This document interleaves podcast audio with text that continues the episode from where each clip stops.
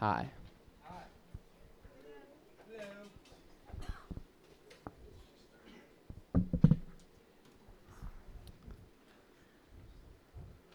So, we're going to do things a little differently. Oftentimes, when there's a teacher, right, it's all about supplying answers, right? It's all about helping people figure out complexities of theology and how we should think about God and how we should think about ourselves.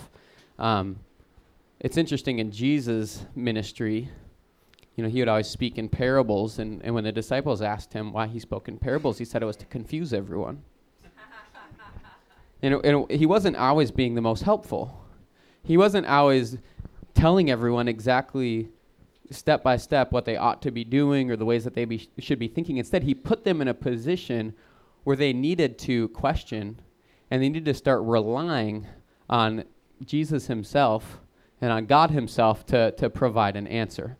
And it wasn't so he, he stirred people up. If you start when you when you go back into the word and you start reading um, and just you know read through through the you know the gospels and start seeing like the pointed questions that Jesus asks or yeah that he asks people or the way that he responds to people's questions they're not always that helpful they're really not um, and so I'm going to ask you some questions and you can raise your hand and answer them and then we'll talk about them a little bit probably the goal eventually is to touch on the presence of God. And what is this presence of God? Um, and just as a premise, I would like to say it is the very manifestation that occurs in our relationship of trust in the person of God.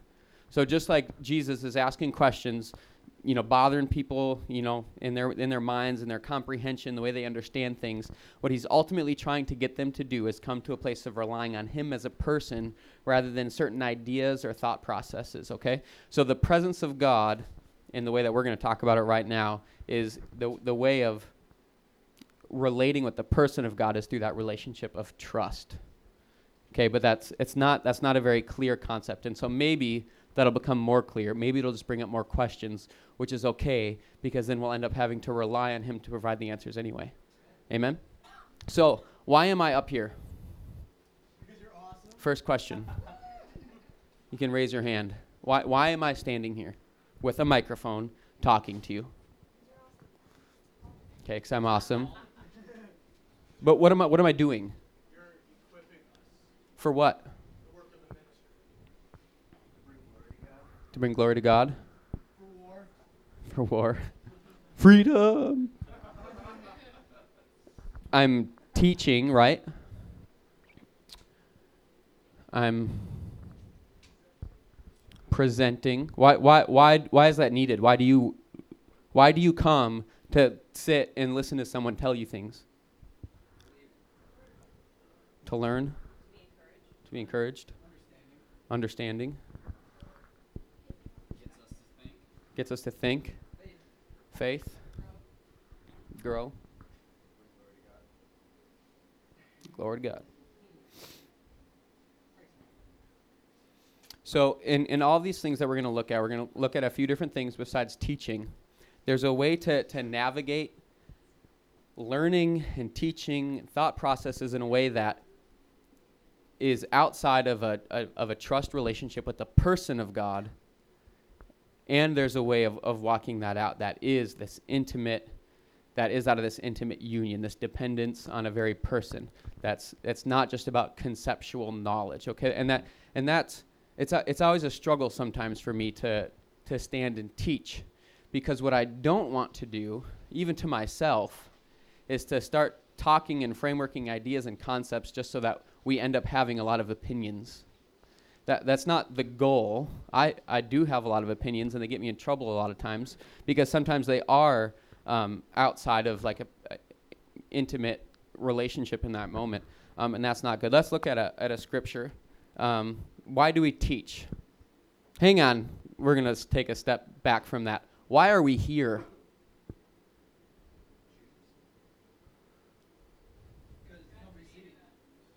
What? God created us. Well, why are, why are we in this room together? Why are we all here? We love the Lord. Love each other. Body heat, yeah. that's why they call it. That's that's why they call it housewarming, right? You get enough people in there, the house warms up. So turn to Matthew 16, 13 through 20. Matthew 16. So the first question is, what is church? And I mean, obviously, there's a lot of different ways to think about that. Others more helpful than others. Um, knowledge about something that is divorced from intimacy with God only serves to puff you up. Yeah, it only makes it only makes us opinionated. It only makes us passionate about an idea. But knowledge, the the knowledge that God wants us to have is to push us into greater intimacy with him, greater encounters, greater knowing, okay? So, we're just going to look at these and we're going to try and simplify them a little bit. We're going to try to knock off some of the religious frameworks that we put on them that take us away from this just one on one encounter with God, okay? 16, 13 through 20. Now, when Jesus came into the district of Caesarea Philippi, he was asking his disciples, Who do people say that the Son of Man is? And they said, Some say John the Baptist, and others Elijah, but still others Jeremiah or one of the prophets. And then Jesus says, But who do you say that I am? Okay, so right then he associates himself with the question before. First he says, Who do you say the Son of Man is? And then he says, But who do you say that I am? And so he's saying, basically, he's just attributing that title to himself, saying, I'm the Son of Man. But who do you say that I am? Who do you say? Simon Peter answered, You are the Christ, the Son of the living God. And Jesus said to him, Blessed are you, Simon Bar Jonah, because flesh and blood did not reveal this to you, but my Father who is in heaven. I also say to you that you are Peter, and upon this rock I will build my church, and the gates of Hades will not overpower it. I'll give you the keys of the kingdom of heaven, and whatever you bind on earth shall have been bound in heaven. Whatever you loose on earth shall have been loosed in heaven. Then he warned the disciples that they should tell no one that he was the Christ. That's a weird warning. All right, let's let's break this apart really quick. This is a scripture um, that maybe s- some of you know, but in the in the Catholic Church, it is the um, used for the framework of understanding that Peter was the first pope. He was the first head of the church, um, and therefore the the infrastructure and the hierarchy of the church requires one person to be the leader. But let's look at it a, a little a little different way. So Peter comes to this revelation that's not from man. Okay, some preacher up front didn't say, "Hey, Jesus is Christ." Okay, he came to that all on his own. Obviously, he had prophecies, you know, from Scripture. He, you know, had these things. So they were looking for the Christ. I mean, there was all these messianic movements in Jewish culture, and so there was. They understood what that was, but he associated Jesus as the Christ outside of human wisdom or understanding. And Jesus says, actually, the Father revealed it to him. And and he says, "You are Peter." Peter, um, there is Petros. I have to make sure I get them right. I think it's Petros. Yeah, Petros, which means rock. Do you guys know that? But even more specifically, it means a piece of a rock or a boulder or a piece off of a whole. And then Jesus goes on, he says, And on this rock, Petra, it's a different word, which is the original column forming out of the ground. It is the, it is the whole, it is the origin. And it's uh, uh, on this rock, different rock, not Petros, Petra, I will build my church. It's really the only place that, one of the only places that Jesus says the word church, um, which is ecclesia, which is, was the question, what are we doing here? What we say, well, we are the church. Well, what is the church? Okay, we're, we're coming to a definition of that. So I don't think Jesus is saying, on you, Peter, I will build my church. But he's saying, you are a piece of this whole. And because you have this revelation from God about who I am, that is what I am founding my church upon. So the, the church is founded on the knowledge of who Jesus is. So, so we associate with each other for one reason, and well, actually multiple reasons, but, but really one reason and one reason only. Because in some capacity, we understand and have a revelation of who Jesus is. Yeah? So you can turn your neighbor and you know turn your other neighbor on the other side and on some level this person this Jesus has captivated us. He has captured our interest, he's captured our hearts, he's captured our lives and we say we we want to know more, we want to this this is intriguing. He turned my life around. Um, it it does get complicated. Sometimes we we use things. We have statements that are so simple and and and but they're but they're really not that simple. We say you know, the, the Christian life, following after Jesus, discipleship, the way, you know, knowing Christ. What does knowing Christ mean? If this is, if knowing who Jesus is, is the prerequisite for being a part of the church, what does, what does it mean to know Christ?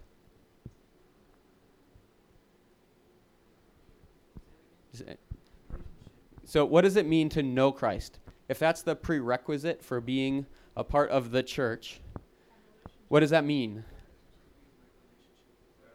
What does that mean? To be in right relationship with Jesus. Have the Holy Spirit join with your spirit. Anyone else want to take a stab at it? What's that? fulfilled? To be fulfilled? Holy Spirit, be filled by the Holy Spirit. Revelation from the Father, Re- Revelation from the Father. So, if we if I asked any of you to come up and give us a short synopsis of how you came to Jesus, okay, that's a, a phrase that we, we use to talk about coming to an understanding of who is, it would be different than mine, wouldn't it? And it would probably be different from your neighbors. Maybe some of you um, came to, to understand um, and to know Jesus because um, someone exemplified forgiveness to you in his name, and that so radically burst into your framework of condemnation and self doubt that it was a beautiful thing. And you said, I know Jesus. He died and he forgave me. Maybe, maybe some of you um, encountered God in a way, maybe you got healed, and all of a sudden God just became more real than you ever imagined. Maybe some of you just had this deep understanding and security knowing that you weren't going to face the struggles that you have on your own anymore. So there, there's all these aspects. The, and the important thing here isn't so much the, the revelation that we acquire, it's the revelation that's been given to us. Okay, it's the, it's the encounter, it's the very person of Jesus, the very person of God that gives us security. And and so regardless of, of where we're at, I'm I'm fine saying like I have a small portion in terms of my revelation of who Jesus is and what he's accomplished and what he wants to do with me. I, I'm I'm okay. I don't get it all. Do you get it all? I don't. But but there's something about him that has apprehended me. And my and my testimony is more about his grasp on me and what he's done in my life than it is about my grasp on him. Okay? A, a lot of times, I, I really think this is important. A lot of times in the church, in the Christian body, we make more about what we know, and our confidence and our security is more about our knowledge and our ability to conceive of specific intellectual truths than it is in the confidence in the very person of God Himself and His ability to keep hold of us and His faithfulness. And, and, we've, and in some ways, we've divorced um, our, our practice of Christianity from the very person of God Himself. Okay? In some ways, not always, but in some ways. And, and that ultimately perverts then our the way that we exemplify that truth to the world around us and and people oftentimes in the world people see the church more clearly than we do ourselves. And they and they see the church and they say well it's just a bunch of people with a bunch of opinions. It's just a um, you know a bunch of people who are really passionate about um, you know homosexuality or abortion or, or like all these you know things. And i'm not saying it's we should be passionate about those things but but we shouldn't be um, our lives and our words and our language should more exemplify the person rather than an, an idea or a concept or even an opinion about what is right or wrong. So the church, in some way, shape, or form, I need to go faster, are those of us, we all know And there's great satisfaction and great contentment in, in knowing that God has interacted and come into our lives and revealed himself to us. And then we continually grow in that.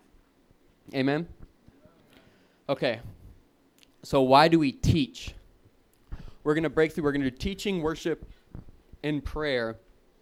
And we're going to and we're going to quickly talk about them in the context of the presence of God and having our, our minds focused on the person of God and his and his presence um, outside of just a, a, a religious practice or something that we think is good to do or something that we feel constrained to do because we feel guilty and want to make God change, you know, his perception of us and stuff, okay?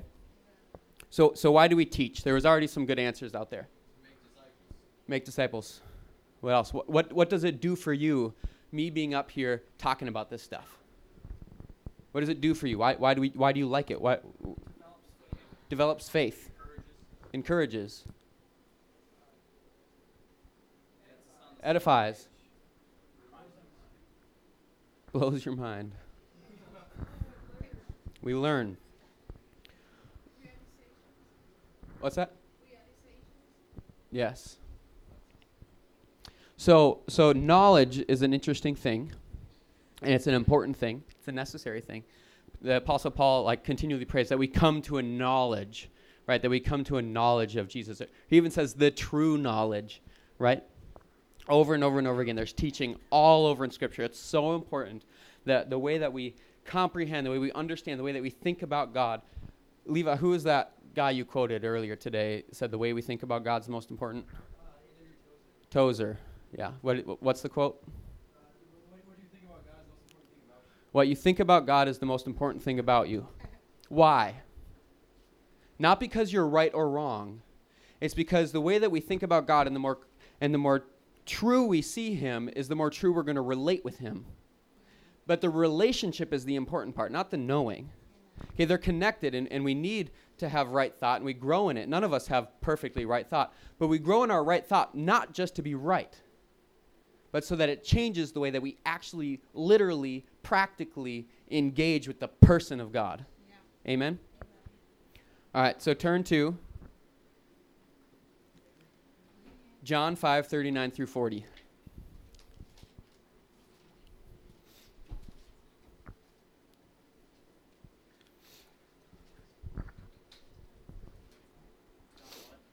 John 5 39 through 40. Cough when you're there. that was a good one. Yeah. I, I sometimes think we take ourselves too seriously, so we need those breaks. All right. It says, You study the scriptures diligently. Does anyone do that? I honestly don't all the time. Because, because you think that in them you have eternal life. These are the very scriptures that testify about me, yet you refuse to come to me so that you may have life. Okay? There's another scripture in Timothy. It says that people can be ever learning but never coming to a knowledge of the truth. You can we can be the best biblical scholars. You can know Greek up backwards and forwards and you can have all the manner of theological whatever you want. And me too, but it doesn't it does that does not equal the same thing as coming to the person of Jesus and having a relationship with God himself. It helps. We need it. Our brains are so helpful, right? The way that we the way that we think about God dictates the way that we relate with him in some ways, but we can think a whole lot about him and never encounter him or walk with him. So we teach the reason why you come here on a Tuesday night and someone's always up here talking is because the the challenge is to is to help us open our eyes, right? To give us new understanding. It's to encourage each other to be like, yeah, you can do it. You know, it's to, to raise faith and awareness of who God is and what He's capable of. Why? Not just so that we have a little crunchy to chew on for the week, not so that we can just have a, another opinion to throw at our friends later in the day. It's so that it literally changes the way that we interact and relate with God on a day-to-day basis. And if that and if the teaching that we that we receive and and and our ability to take that and apply that to our relationship with God doesn't produce something practical, tangible, relational, it's worthless and just bring earplugs. And be- because it is, you can, we, can, we can puff ourselves up with all the sorts of knowledge and understanding that we want, but unless it changes us in, in, into an engagement with God Himself, it's worthless. It's, it doesn't mean that every time you're going to get blown away by what someone tells you, right? But it's, it's, this, it's this openness of heart to the person of God and the Holy Spirit who teaches you all things and reminds you everything that He taught us, right? And so it's actually teaching is a place for encounter. So, in all of these things, we need to start entering into them with expectancy to see God and to, to encounter Him and to know Him more. To know is a, a, Gre- uh, in, in Greek has multiple words. Um, and I don't remember the one, but there's one epignosko, which is not intellectual knowledge. It is first-hand personal experience. Does anyone know what the other one is, the intellectual knowledge one? Ido or something? I don't remember. And and that's what we want. And there's go, go sometime uh, do like a little word study. You know, online is awesome, and you can go and look at all the scriptures and all the verses that that use epignosko, where it's not this intellect thing. Okay, in in some ways it's so strange that we come together all the time and we sit and we listen and talk to someone like this as if we're in school. It's really weird. And and and our and our uh, like our reliance on the person up here to like be our mediator to God is unhealthy. And and if you look at at the modern day church, that's how much so much of it is frameworked is that we that, that- our relationship with God and the way that we connect with him is actually through another person. It's through the pastor, it's through the worship team. Our worship is dead until it comes to people singing up here and all of a sudden then we feel like we can connect. And and our um, you know, our prayer life is dead until we're in a prayer room with someone and they, they pray for us. And, and our decisions and our thoughts and our practices and the way we relate with God is so contingent upon the mediators of other people. But there's one mediator between God and you, and it's Jesus Christ our Lord. And we can plug into that source. I was, I was thinking about this yesterday, um, and just about church in general, but about Communitas, and I got the picture of a power strip. Because we need each other. We need encouragement. We need uh, exhortation. We need uh, discipline. Um, but it's all for the purpose of nurturing and growing this, this abiding relationship that I personally have with God, that you personally have with God, that you, you, you, all of us have personally with God. And it says that abide in the vine and he will abide in you. And apart from me, you can do nothing. Okay, so, so I see this power strip, and we're all getting plugged into the power strip. And the power strip is like this. Uh, what's the it's what's the word for when you have some an adapter right? Because you have this crazy um, electricity flow you know that's coming from from the wall coming from the power lines and sometimes goes into a source that can't quite take all that power. And so you have an adapter to, to kind of regulate the flow so it actually means something to you know that computer or ipad or whatever so that it doesn't fry. Um, but but so we get plugged into these if different areas and these different um, churches and groups and networks and communities that we need to, to facilitate growth in us, to encourage us. But it's not really about that group, it's about the power source that's running through it. And, and what we need to do is we need to have eyes to start seeing the power source and to start looking at all these things, teaching, worship, prayer in light of the person of God rather than the practice in and of themselves. And it's going to bring such a vibrance and it's going to bring such a life and such a, such a realness to it apart from just a, a religious exercise. Water break. Someone say something funny.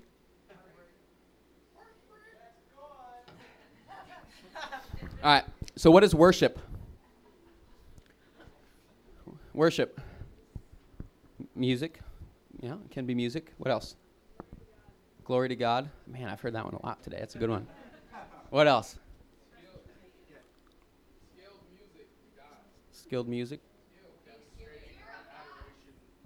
Adoration. Acknowledging God's worth. Yeah. All right, so we get we get all these people in a room together, all of us, right? What do we have in common? We we know Jesus on some level, right? And man, that should produce some affection for him in us, shouldn't it? Where we'd be like, "Wow, there's something to him. Man, he's pretty cool. He's pretty amazing." Okay, worship isn't music, although it can be expressed in music. It's not even specific words we say, although words we say can framework our intent and our focus to God in our worship. The way that I want to simplify this again because we get we get stuck, right? We get stuck in religious framework. We're like, I need to worship, or I, f- I feel like I have to, or I'm going to worship again, you know. And and and and and, and it becomes divorced from intimacy. It becomes divorced from the person of God, and it becomes garbage. Matthew 15:8 says, "These people honor me with their lips, but their hearts are far from me." Okay, we don't want that. I don't want that. I've done it. I fake it, you know, and, and I come in and, and feel obligated to worship, and so then I say words and sing songs that are on the screen and raise my hands and put my hands out, you know, and, and do the stuff without having any um, semblance of, of a knowledge of an epignosko of God in that moment. And and it's pretty strange um, when we when we think about just normal human experience, right? Especially in our Midwest culture, we're generally pretty reserved, right? That's an understatement. And, but but not really. Okay. Think about a sports game. You can have the most reserved Norwegian father. You put him in front of that television and a Vikings game is going on. What's his reaction going to be? It's going to be exuberant. It's going to be ecstatic. The excitement boils up and just needs to be expressed, right? Because there's an investment in the game. There's there's there's importance placed on that, and then the the expression that is produced out of that present in, encounter is pure and real, even though it's kind of weird and maybe idolatrous, but maybe not. It's okay to get excited. But then, eh, just think, okay, that's one human encounter. Now think about when your friend gets engaged, or like my brother could call me anytime because my sister-in-law is going to p- have a baby any second. Okay? Um, and hopefully any second. She's not in labor now, but she could be any any second. And and my reaction, my response to that news or to those people is going to reflect my relationship with them. Because I love them and I'm invested in them and they're in me, I'm going to be pretty excited, aren't I? And my affection for that event is going to produce an expression from me worship. Okay, that is worship. That, that expression of affection to God for God. But then we get in the church, then we, then we come to God, and we think that He wants some sort of pre-packaged, premeditated uh, thing that we give Him because we think it's a good idea. And we say, well, He likes certain words, and He likes certain phrases, and He likes certain melodies, and so I'm going to tell them to Him. Or, or we just fake it because we feel guilty and we think that we should worship Him. But wouldn't it be cool if we saw God in such an intimate way that the response, the affection that spilled out of us, the response we had to Him was natural? It's just because, like, I'm invested in Him, I know Him, He knows me, He did something. Wow! Woo! You know? we, we take almost all of the humanness out of it when we talk start doing start talking about worship and, and prayer. Now it is okay to be serious and it's and it's great. And sometimes when we're when we're struggling and we don't necessarily feel super joyful or ecstatic, there is definitely a place to continue to, to glorify and worship God. There's this deep, you know, semblance that, that comes from past experience and a deep knowledge of who God is that still pushes us to worship Him even if we don't feel like it. Okay, th- there is a valid place for that. So I'm not saying, but I, what I'm talking about is the religious framework that causes us to, to try to, um, you know, worship God out of a unhealthy, in an unhealthy way. Okay, and what we're pushing for is the greater and the more true that we see God on a day-to-day basis, the more pure, honest will my, will my response be to Him. Amen. So when we come together and we worship together, it's not about the words, it's not about the lyrics, it's not about the tune, it's about the person of God. And when we start seeing it that way, man, it's going to be just so vibrant. And, and there's going to be uh, what we call the presence of God. It says he is enthroned on our praise. You guys still doing okay? I'm kind of going a little long. Last one. But for real, like you could tell me if you're like bored. That's that's like another one of those things like where we're really hesitant, you know, to like be honest. I really love honesty. Okay. Prayer. What's prayer? Yes, communication with God. Asking God for something, yep. So i this one's not a very hard one to explain how important a knowledge of the person of God is necessary for prayer. I mean, that's prayer is the very re, uh, is almost the relationship itself. You know, in, in some ways, it's it's the main it's communication. Just like you said, it's communication. It's talking to God. And and our knowledge starts changing the way we communicate and the way we listen, right? Because all of a sudden we learn, we hear in James, ask for wisdom, surely you're going to get wisdom. We hear Jesus, ask and your heavenly Father will respond. We, we see that, that sheep hear the shepherd's voice. We start, you know, learning and, and this understanding and our, and our understanding grows about maybe hearing the voice of God or, or prayer. But the purpose, again, of that understanding is to change the very context of our relationship with Him. And if we miss the, the change and the, and the engagement with the Father Himself and with the Holy Spirit Himself, then again, the knowledge is, is, is useless. Um, Matthew 6 5. Jesus is talking. He says, When you pray, do not be like the hypocrites, for they love to pray standing in the synagogues and on the street corners to be seen by others. Truly, I tell you, they have received their reward in full. Again, there's, there's a, a prayer life that we can have that is primarily done out of obligation and that is divorced from intimacy. Raise your hand if you've experienced that. I have.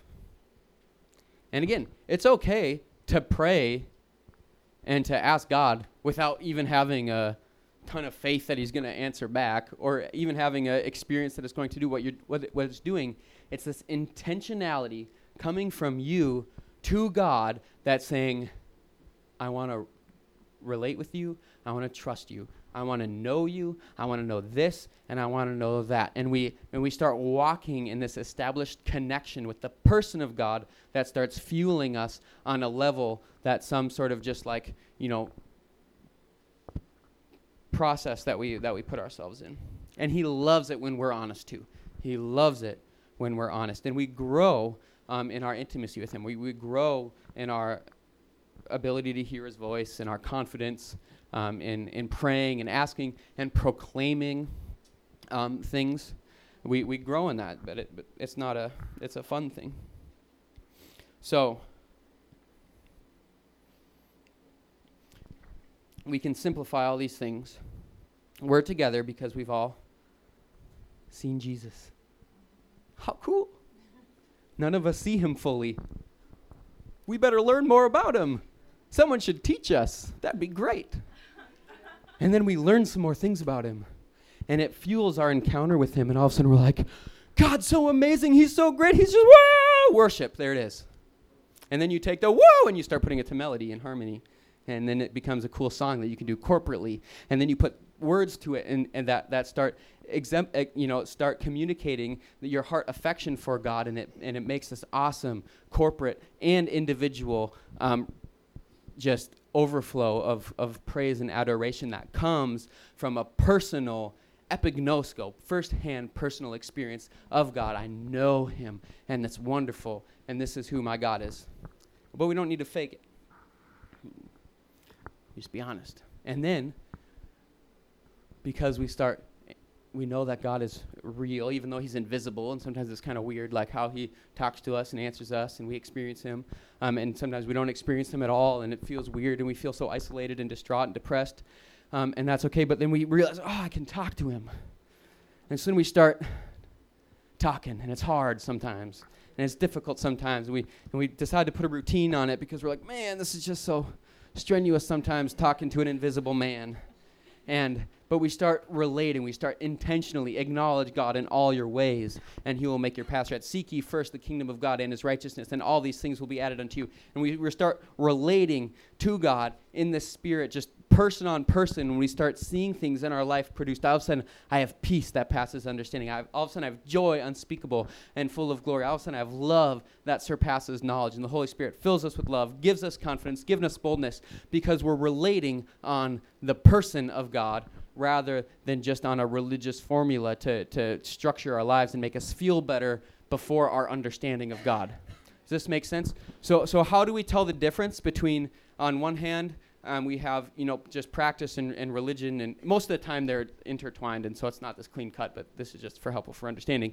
That there's this religious framework that we choose to participate in because we feel like we ought to, and then there's this, um, you know, we see the person of God, we just want Him Himself, um, how do we how do we know when we're doing it right, for lack of a, a better way to say it? Well, we ultimately because we start seeing the flow, right? The peace, the joy, the fruits of the spirit start being produced in our lives. The, the boldness, we start seeing um, effects of God's presence in our lives. This trust relationship, relying on the very person of God, starts causing us to live in a way that is different than we were before.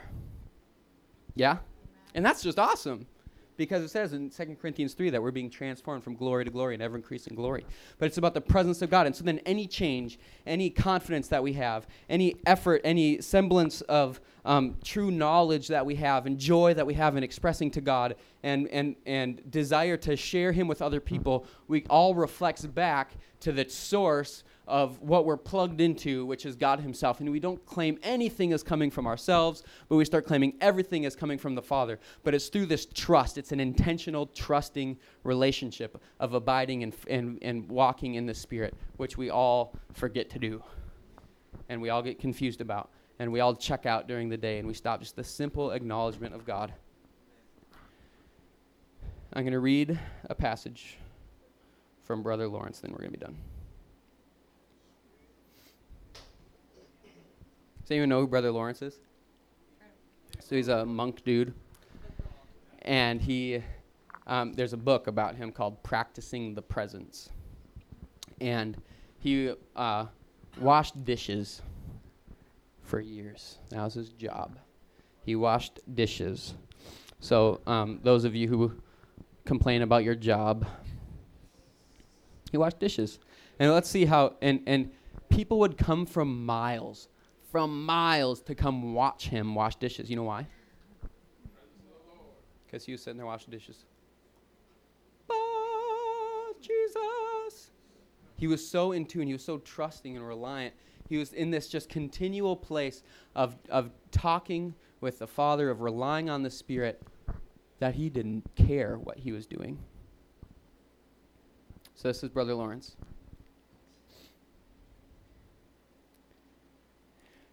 For the first year, I commonly employed myself during the time set apart for devotion with the thought of death, judgment, heaven, hell, and my sins. Does anyone relate to that? Maybe since you first, you know, when you started coming to the Lord, or still, or you know, for a while. I think these generally take up our time. He says, "I thought of death, judgment, heaven, hell, and my sins." Thus continued some years, applying my mind carefully the rest of the day and even in the midst of my busyness, to the presence of God, whom I considered always as with me, often as in me. At length, I came insensibly to the same thing during my set time of prayer, which caused in me great delight and consolation. This practice produced in me so high an esteem for God that faith alone was capable to satisfy me in that point.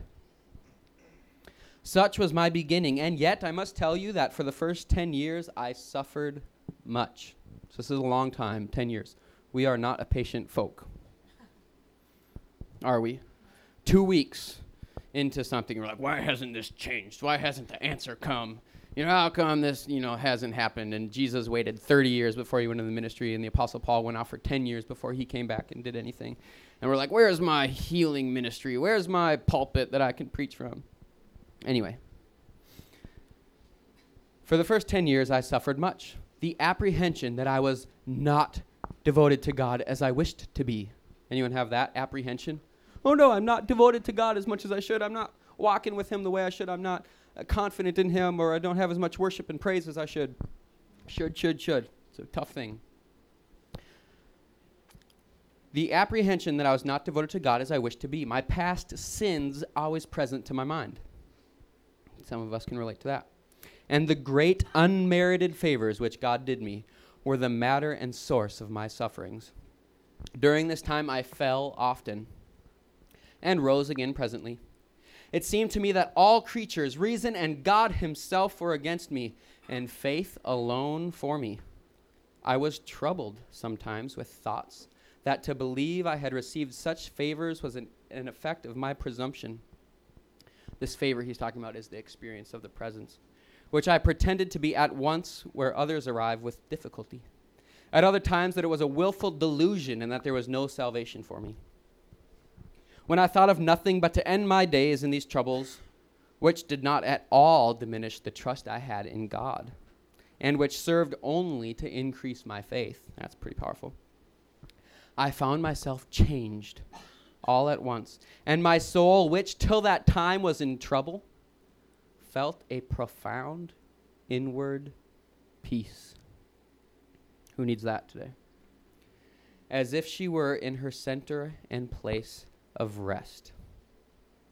Ever since that time, I walk before God simply in faith, with humility and with love, and I apply myself diligently to do nothing and to think nothing which may displease him.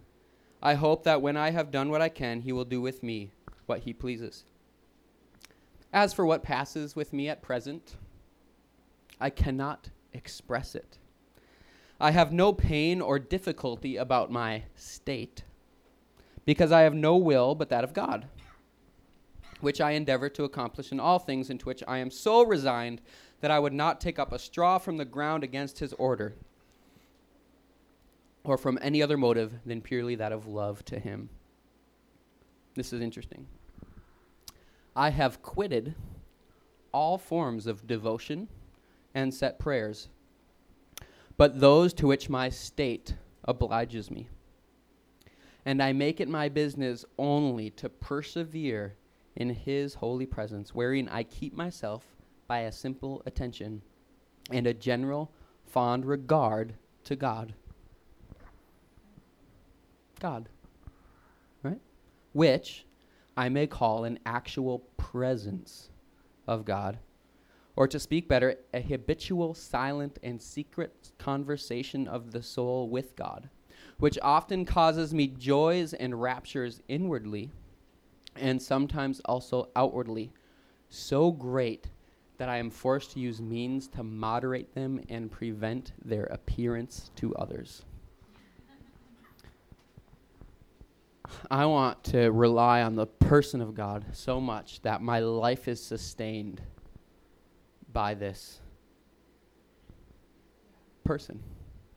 That my trust and dependence on Him will, will go above and beyond the constraints of religion and I should and shouldn't and and that my prayer and my worship and the way that I hear someone teaching and the way that we interact as a church is all about knowing Father God himself through Christ Jesus by way of the Holy Spirit. Amen. Put your hand on your neighbor. Micah, you can come up. if you want it for yourself, you want it for your neighbor too. So just spend just a moment, just intentionally acknowledge the Father, the Holy Spirit, and say, in all your honesty, what, however that comes out, God, meet them. Father, meet them. Turn our hearts to you, God. Break down walls that prevent us from relating with you honestly, God break down barriers that keep us from honestly expressing ourselves, God, because we feel like we should be producing more, God, or or whatever, God. Just help us to be honest with where we're at, with how we see you, Father God, because you are worth it. You are marvelous.